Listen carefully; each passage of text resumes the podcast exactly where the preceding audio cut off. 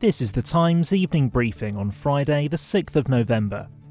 The US presidential election looks to be edging closer to a final result Democrat Joe Biden has taken a narrow lead in the state of Pennsylvania, a result which would be enough to win the White House. He's also taken a narrow lead in the key state of Georgia.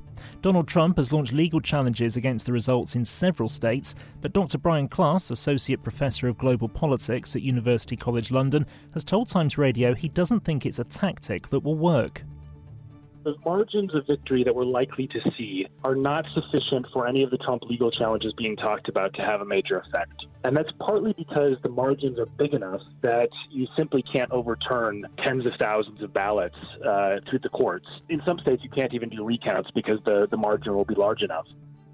Newly released data appears to show that the increase in coronavirus infections in the UK is slowing. The Office for National Statistics estimates that more than 618,000 people had coronavirus in England during the week up to the 31st of October, but that the daily infection rate appears to be levelling off at around 50,000 per day. A leading economist has criticised the Chancellor's new multi billion pound package to support workers. On Thursday, Rishi Sunak announced a move to extend the furlough scheme until March, with the state paying 80% of the wages of millions of workers. Paul Johnson, director of the Institute for Fiscal Studies, says the move was wasteful and badly targeted. Speaking to Times Radio, Mr. Johnson says there needs to be a better long term plan.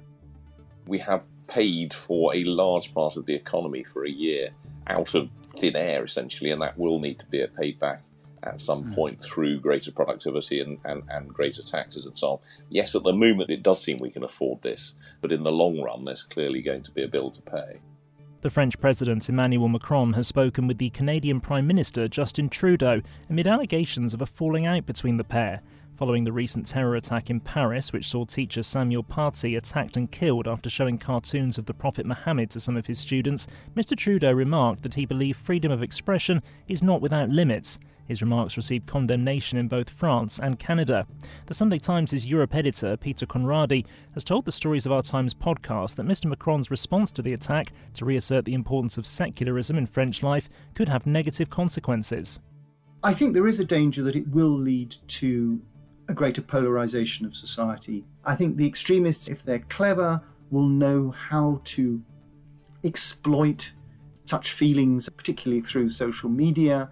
It's a potentially very, very divisive policy. You can hear the full interview by searching Stories of Our Times in your podcast provider.